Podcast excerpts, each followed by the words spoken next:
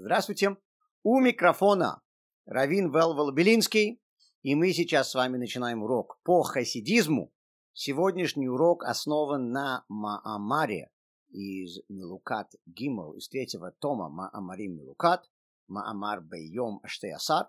И я сразу должен сделать вступление, что мы стараемся выучить один Маамар за класс, когда мы проводим этот курс, и этот Маамар за один класс невозможно выучить никаким образом.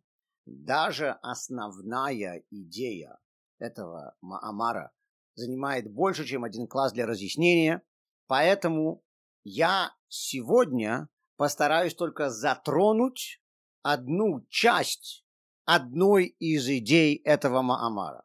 Тема – это искренность и выгода. Что мотивирует людей, почему они делают определенные вещи. Те из вас, кто слушают мой видеоблог «Еврейский ракурс», на этой неделе прошедший видеоблог был посвящен этой теме также. Мы говорили о том, что такое бескорыстие, и, как вы, наверное, уже сейчас догадались, эта тема была навеяна Маамаром, который я знал, я буду преподавать на этой неделе. Для того, чтобы понять этот Маамар сегодня, как я уже сказал, я не буду следовать тексту Маамара. Мы даже не будем с вами затрагивать вопросы, которые начинают этот Маамар. Мы сразу перейдем к той части вопросов, которые касаются темы, на которую мы фокусируемся сегодня существует много уровней добра.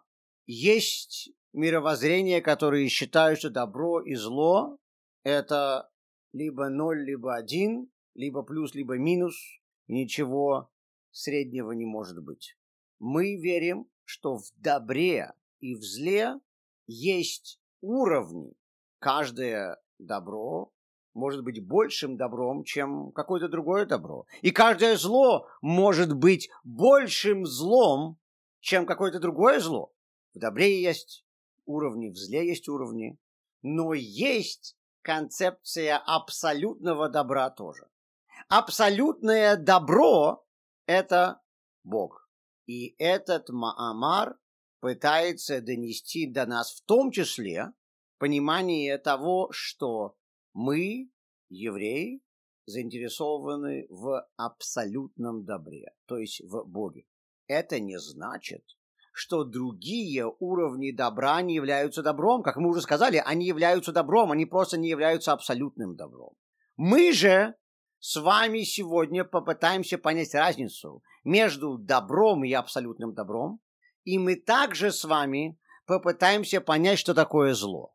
У нас в мире должна быть система иерархии, более высокое добро должно превалировать над меньшим добром, и также мы часто должны выбирать меньшее из двух зол. Мы должны также понимать, какое зло большее, какое меньшее. У нас должна быть иерархия ценностей. Мы для этого должны понимать, что существует ради чего. Если мы делаем основное из второстепенного, если мы путаем, то ради чего что-то существует, то тогда появляется зло.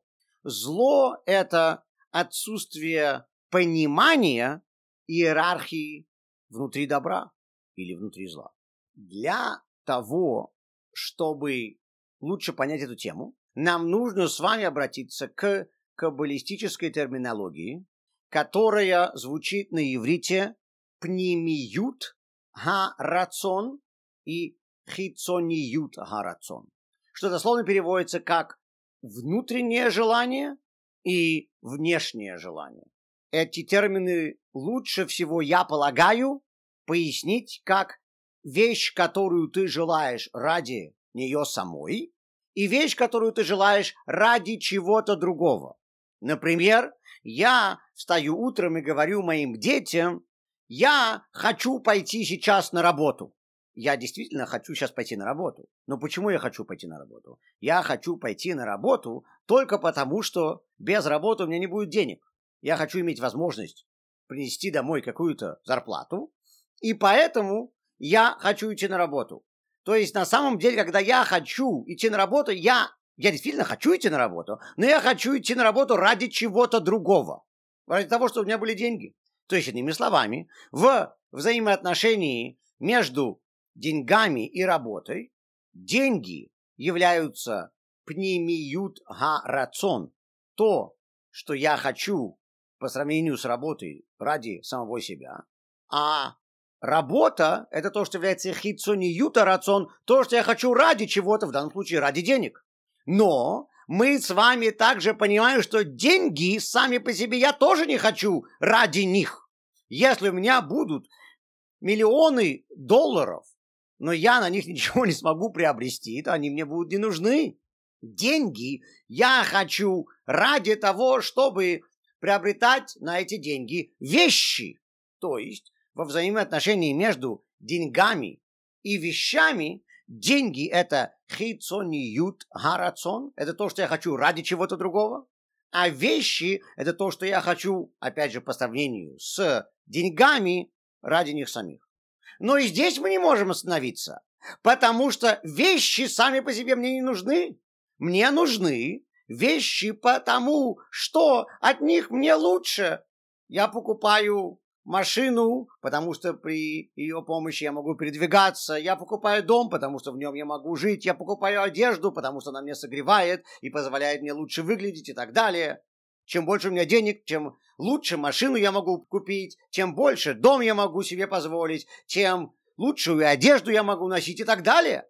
То есть, иными словами, вещи мне нужны только постольку, поскольку они мне приносят позитивные ощущения. Одному человеку шикарный пиджак будет приносить удовольствие, а другой человек скажет, я пиджаки не ношу, я хожу только в футболке и в джинсах, поэтому если ты мне даже подаришь самый дорогой пиджак в мире, он мне удовольствия не принесет, я не ношу такие вещи.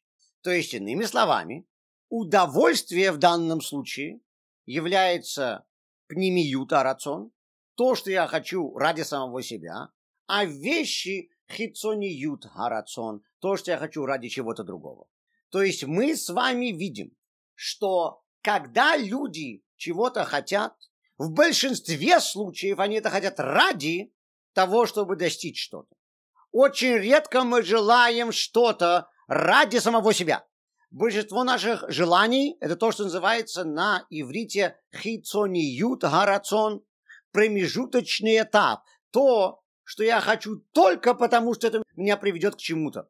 И есть разница в том, как мы относимся к тому, что мы хотим ради самого себя, то есть пнемиют харацон, и к тому, что мы хотим ради чего-то другого. Если я хочу что-то ради самого себя, то ничто мне это желание, эту вещь не заменит. Если я хочу именно такую машину, почему она мне понравилась? Почему? Ну вот не знаю почему. Я знаю, что, может быть, она непрактична. Я знаю, что, может быть, она дороже, чем я вообще могу себе позволить. Я знаю, что эта машина мне будет неудобна в такой ситуации, в такой ситуации, в такой ситуации. Но я захотел именно эту машину. Это называется пнемиюта рацион. Я ни на какую другую машину не соглашусь. Если же для меня машина – это просто средство передвижения, с одной стороны. С другой стороны, для меня это также символ престижа, потому что когда я катаюсь на красивой, хорошей, дорогой машине, люди на меня смотрят и говорят, о, вот это вот человек, который добился чего-то в жизни и так далее. И кроме этого, мне машина нужна для того, чтобы я мог на ней кататься за город, поэтому мне там нужен большой багажник и так далее. То есть у меня есть три функции, которые мне требуются в этой машине. Есть три параметра, по которым я смотрю на машины, выбирая себе машину. И я в данном случае захотел определенную марку и определенную модель. Если вдруг именно эта марка и эта модель не будут на рынке в тот момент, когда мне это требуется, то я могу увидеть какую-то другую машину, которая может быть не столь удобная для того, чтобы ехать за город, но более престижная. Или наоборот. Так как для меня все эти три параметра демонстрируют то, что машина для меня будет являться только тем, что я хочу ради чего-то другого, то поэтому я всегда буду взвешивать те вещи, ради чего я хочу эту машину, и поэтому могу согласиться на одно или на другое, могу передумать и так далее. Возвращаясь к обратной стороне, я напоминаю вам, что если я вдруг захотел определенную машину просто потому, что я ее захотел, как говорят на иврите «джук барош», мне вдруг запало в голову что-то, на русском языке называется «бзик» в голове, вот бзик говорит, что это пнемиута рацион, я хочу эту машину ради нее самой. И также, если я хочу чего-то ради него самого, то я всегда буду хотеть только все, что я хочу. Часть того, что я хочу ради самого себя, для меня ничего не стоит. Если я хочу что-то ради этого предмета самого, то тогда мой подход к этому либо все, либо ничего. Если же я желаю чего-то ради чего-то другого, то тогда, конечно же, поэтапное достижение того, что я желаю, вполне возможно. Я хочу деньги, чтобы я смог купить себе это, это и это, но я столько денег еще не заработал, поэтому я пока могу успокоиться на том, что я куплю только это и это. А вот третье это, которое я хотел, пока подождет. Если же человек хочет деньги ради самих денег, а такие люди тоже есть, если человек хочет деньги ради самих денег, то тогда я хочу энную сумму денег, и пока я не заработаю эту сумму, я жить не смогу. И я встречал людей, которые имеют именно такой подход к заработку. Кстати говоря, если вы посмотрите на маленького ребенка, маленький ребенок не понимает идею того, чтобы приобретать что-то ради чего-то другого. Мы, взрослые, понимаем, что для того, чтобы кушать, нужны деньги. Чтобы были деньги, нужно работать. Чтобы работать, нужно вовремя вставать утром. Чтобы вовремя вставать утром, нужно вовремя идти спать вечером. Это, кстати, то, что даже я несмотря на то, что я взрослый, далеко не всегда понимаю в отношении того, чтобы вовремя ложиться спать вечером. Но, по крайней мере, в идее мы это можем понять. Так вот, мы, взрослые люди, понимаем, что ради чего-то, что я хочу получить в будущем, я должен сейчас хотеть сделать что-то. Хотя, опять же, мы говорим «хотеть» в понятии хитсони юта, рацион, что я хочу это ради чего-то другого. Мы, взрослые, поэтому постоянно думаем о том, что я сейчас хочу ради того, чтобы потом получить что-то другое. Это, если хотите, инвестиция. Люди, которые зарабатывают деньги, понимают, что нужно вложить что-то, чтобы потом иметь выручку. Если ты ничего не вложишь, то ты ничего не сможешь потом заработать. Для того, чтобы заработать деньги своим трудом, нужно вначале вложить свой труд, нужно вложить свое время, мы понимаем, мы взрослые понимаем идею инвестиции, вкладывания чего-то ради чего-то, и эта концепция инвестиции и создает нам хицониют гарацон, наше желание чего-то ради чего-то другого. Маленькие дети это не понимают. Ты никогда не сможешь объяснить маленькому ребенку, что для того, чтобы кушать, нужны деньги. Маленький ребенок хочет то, что он хочет прямо сейчас. Ты должен ему говорить, смотри, мы сейчас это не можем получить, нам нужно подождать, нам нужно сделать для этого то, нам нужно сделать для этого все. Маленькие дети, когда ты им это объясняешь, они это понимают только на уровне правил, которые родители или учителя или другие взрослые в их жизни для них создают. Концепцию инвестиций в определенном возрасте дети все еще не могут понять. И по той же самой причине дети хотят то, что они хотят, и ничего больше. Они никогда не согласятся на что-то другое. Я хочу вот эту конфету. Ты объяснишь ребенку, что есть другая конфета, которая больше, вкуснее, которая в намного более красивом фантике. Неважно, я хочу эту конфету и все, и ребенок не успокоится, пока не получит эту конфету. Потому что для ребенка все пнемюта рацион. Ребенок хочет все ради самой этой вещи. Он ничего не хочет ради чего-то другого. Мы с вами сейчас затронули тему инвестиций, выгоды. Давайте с вами сейчас поговорим о выгоде, об инвестиции. У нас есть много разных типов выгоды и много разных понятий о выгоде. Самое простое понятие о выгоде – это финансовая выгода. Я работаю для того, чтобы иметь какую-то финансовую выгоду.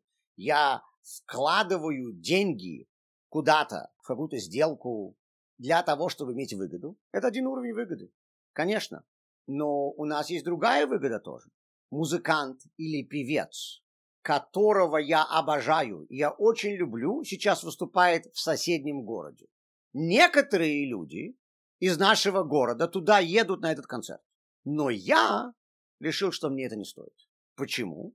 Потому что те люди, которые едут на этот концерт, любят этого певца настолько, что несколько часов путешествия в другой город им стоят того, чтобы его услышать.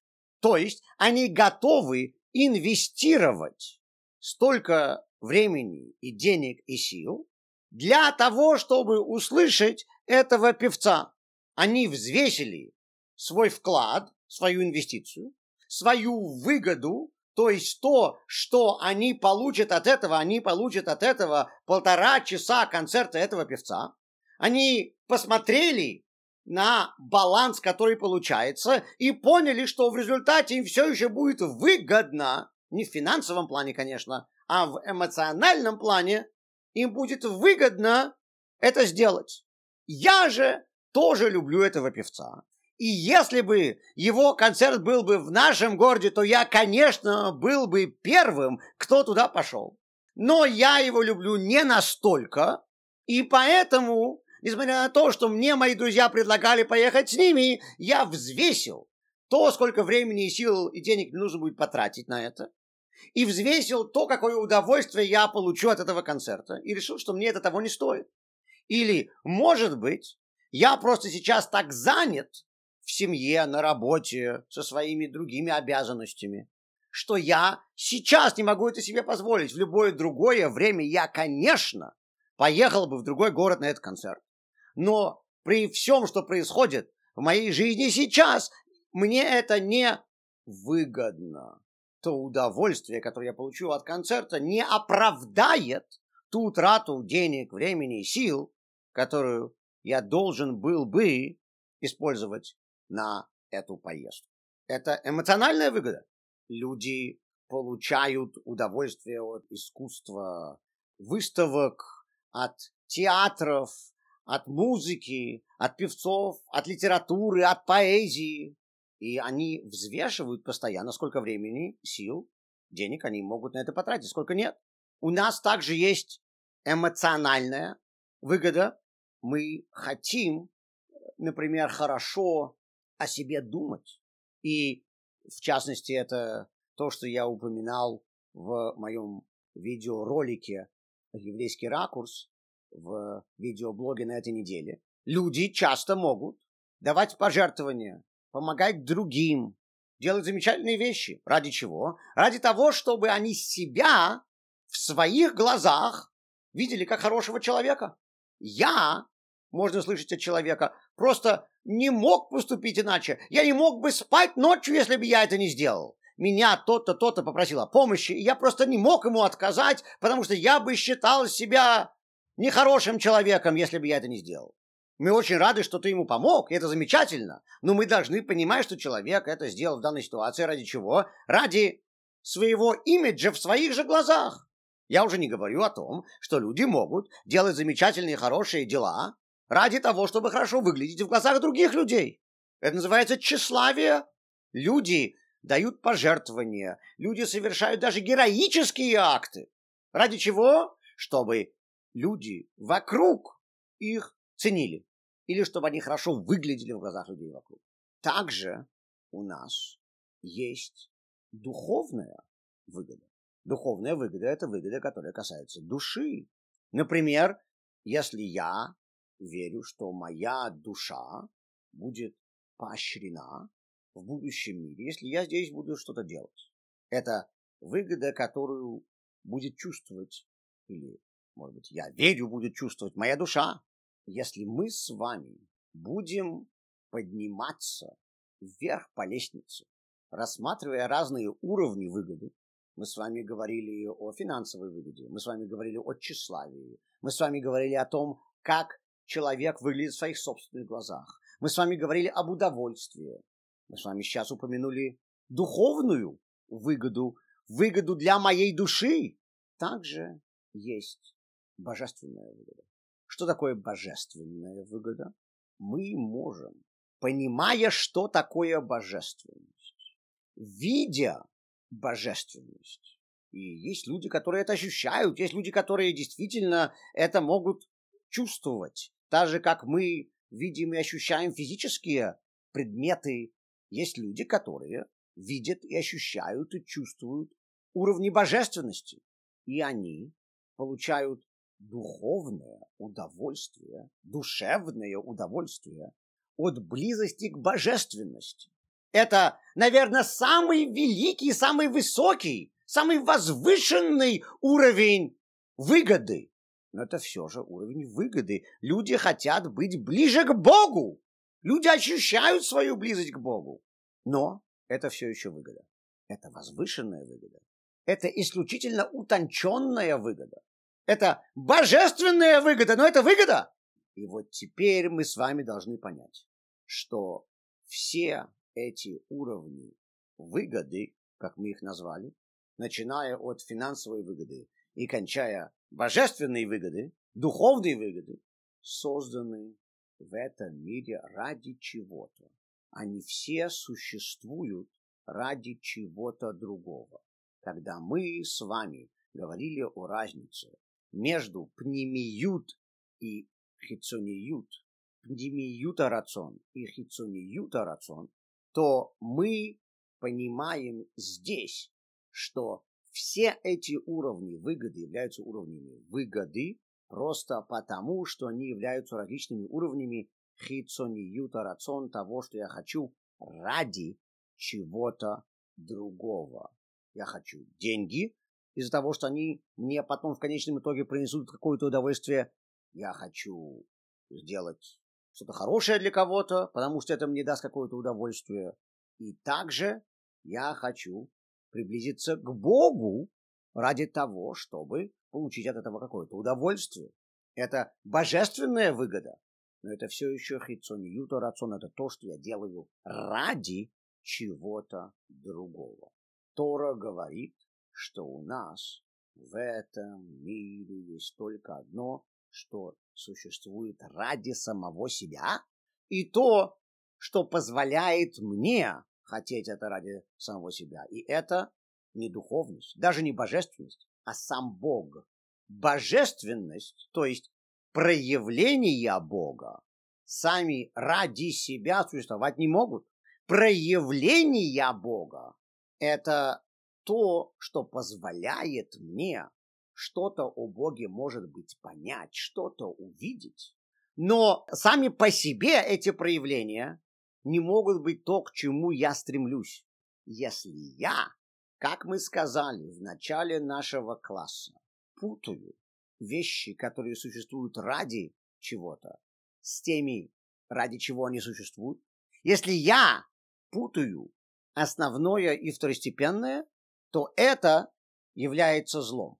И мы сейчас понимаем, что здесь мы должны увидеть, что на самом деле пнемиют гарацон, желание чего-то ради самого себя в иудаизме, позволяется только для Бога, даже не для божественности.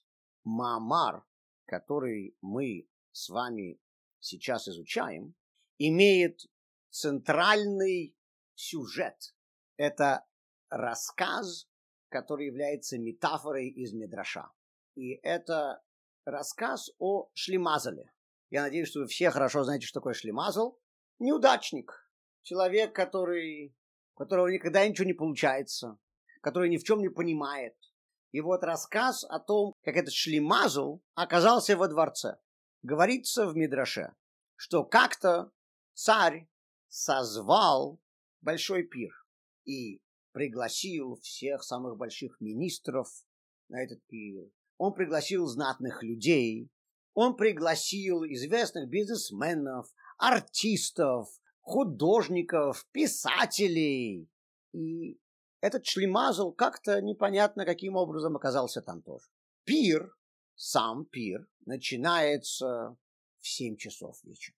Но люди приходят раньше для того, чтобы увидеть дворец и оценить все, что в дворце находится. Для этого двери дворца открываются раньше, в 4 часа. Из четырех до семи люди могут ходить по дворцу и смотреть на все роскоши, которые там находятся. Вы должны понимать, что если это дворец, который построил себе царь, то тогда в нем все самое лучшее. Если это мебель, то эта мебель сделана самыми лучшими изготовителями из самого лучшего дерева. Если это еда, то она приготовлена самыми лучшими кулинарами. Если это одежда, то она изготовлена самыми лучшими портными.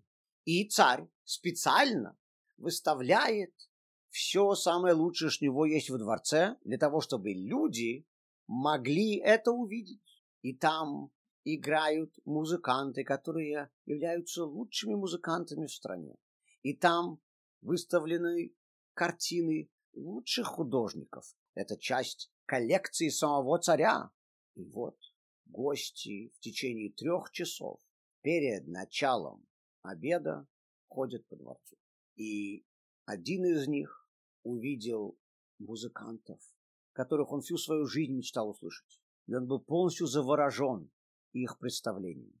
И что вы думаете? Он там и остался, и он забыл об этом обеде. Следующий человек является искусствоведом, и он понимает в искусстве, и он там увидел лучшие картины мира, которые находятся в коллекции дворца. И он стал их рассматривать, и тоже забыл об этом обеде. Третий человек стал рассматривать мебель, которая там стоит. Он был потрясен тем, как хорошо она изготовлена, и уже забыл об этом обеде. И на обед к царю приходит только один гость. Кто это был? Вот тот самый Шлемазова, который не понимает ни в музыке, ни в искусстве, ни в мебели, ни в одежде, ни в чем. Все остальные великие знатоки искусства, бизнесмены, поэты, музыканты, писатели застряли на пути к царю. А он один пришел к нему. Царь спрашивает его, ну, что же ты здесь делаешь? А тот отвечает, там были какие-то музыканты, там были какие-то картины, там были какие-то выставки, там были какие-то алмазы и драгоценные камни. Он говорит, я ничего из этого не хочу. Все, что я хочу, э, только увидеть царя. И как мы видим, этот Шлемазова оказался совсем не таким Шлемазовым. Этот Шлемазов, он хотел увидеть царя, ему не нужны были никакие выставки. Ему не нужно было увидеть ничего дорогое. Все, что ему нужно было, это просто увидеть этого царя, поговорить с ним. И мы теперь понимаем, что на самом деле у этой истории есть очень важный урок. Есть царь, и, конечно же, у царя лучшие картины, лучшие алмазы, лучшая мебель, лучшая одежда, лучшие музыканты. Но это все не царь, это проявление царя.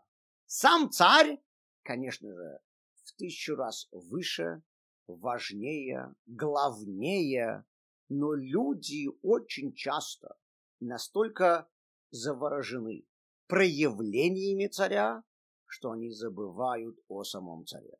Люди так часто обращают все свое внимание на великие таланты, которые есть рядом с царем, на красивые картины, которые у него, что о самом царе они даже уже забывают.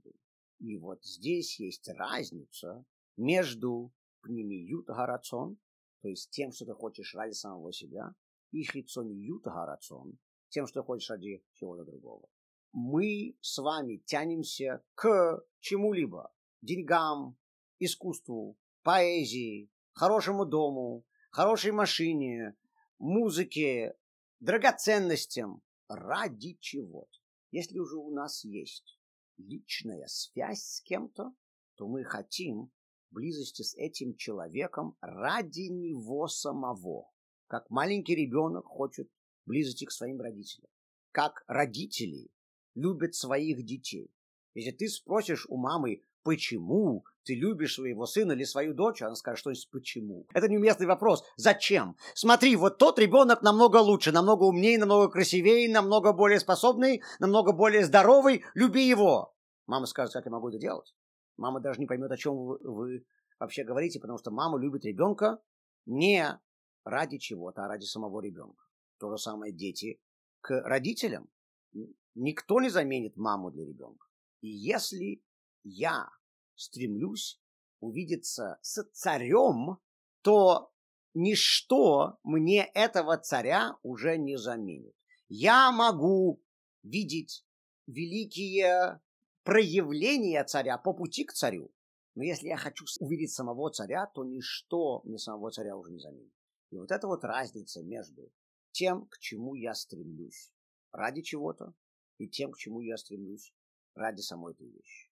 То есть, иными словами, мы с вами сегодня увидели разницу между ситуацией, в которой люди стремятся близости к Богу ради самого Бога, или люди стремятся к близости к Богу ради чего-то. Это может быть ради выгоды, потому что они надеются, что Бог их чем-то вознаградит. Или, может быть, ради того, что они заворожены какими-то проявлениями Бога, которые действительно великие проявления Бога. Как мы с вами говорили, есть великие духовные, возвышенные люди, которые ощущают божественность. И они могут ее оценить. Я – это тот самый шлемазла, который пришел на пир. Он не понимает ни в музыке, ни в искусстве, поэтому он идет напрямиком к царю. Но есть люди, которые понимают в искусстве, в этом божественном искусстве. Есть люди, которые понимают в этой божественной живописи. И им намного проще быть завороженными. Но это все несравнимо с тем, что является стремлением к самому царю. Я хочу сейчас подвести итог того, что мы сегодня с вами узнали. И на следующем занятии мы продолжим, и я надеюсь, завершим этот Маамар.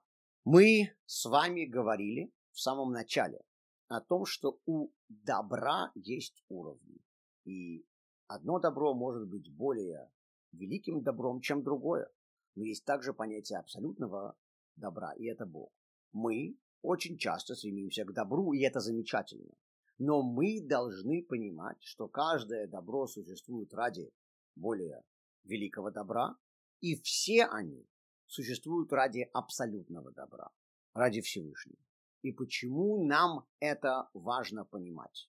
Потому что, когда мы путаем первичное и вторичное, когда мы не понимаем, что более важно, что менее важно, когда мы не видим, что существует ради чего, то тогда, не дай бог, в этом мире порождается зло. Потому что тогда мы начинаем использовать промежуточные этапы как самоцель. Тогда для нас промежуточные этапы, которые существуют ради чего-то другого, становятся самой целью, которой мы стремимся. На языке религии это есть разница между Богом и идолами. На следующем занятии мы с вами именно это и постараемся увидеть.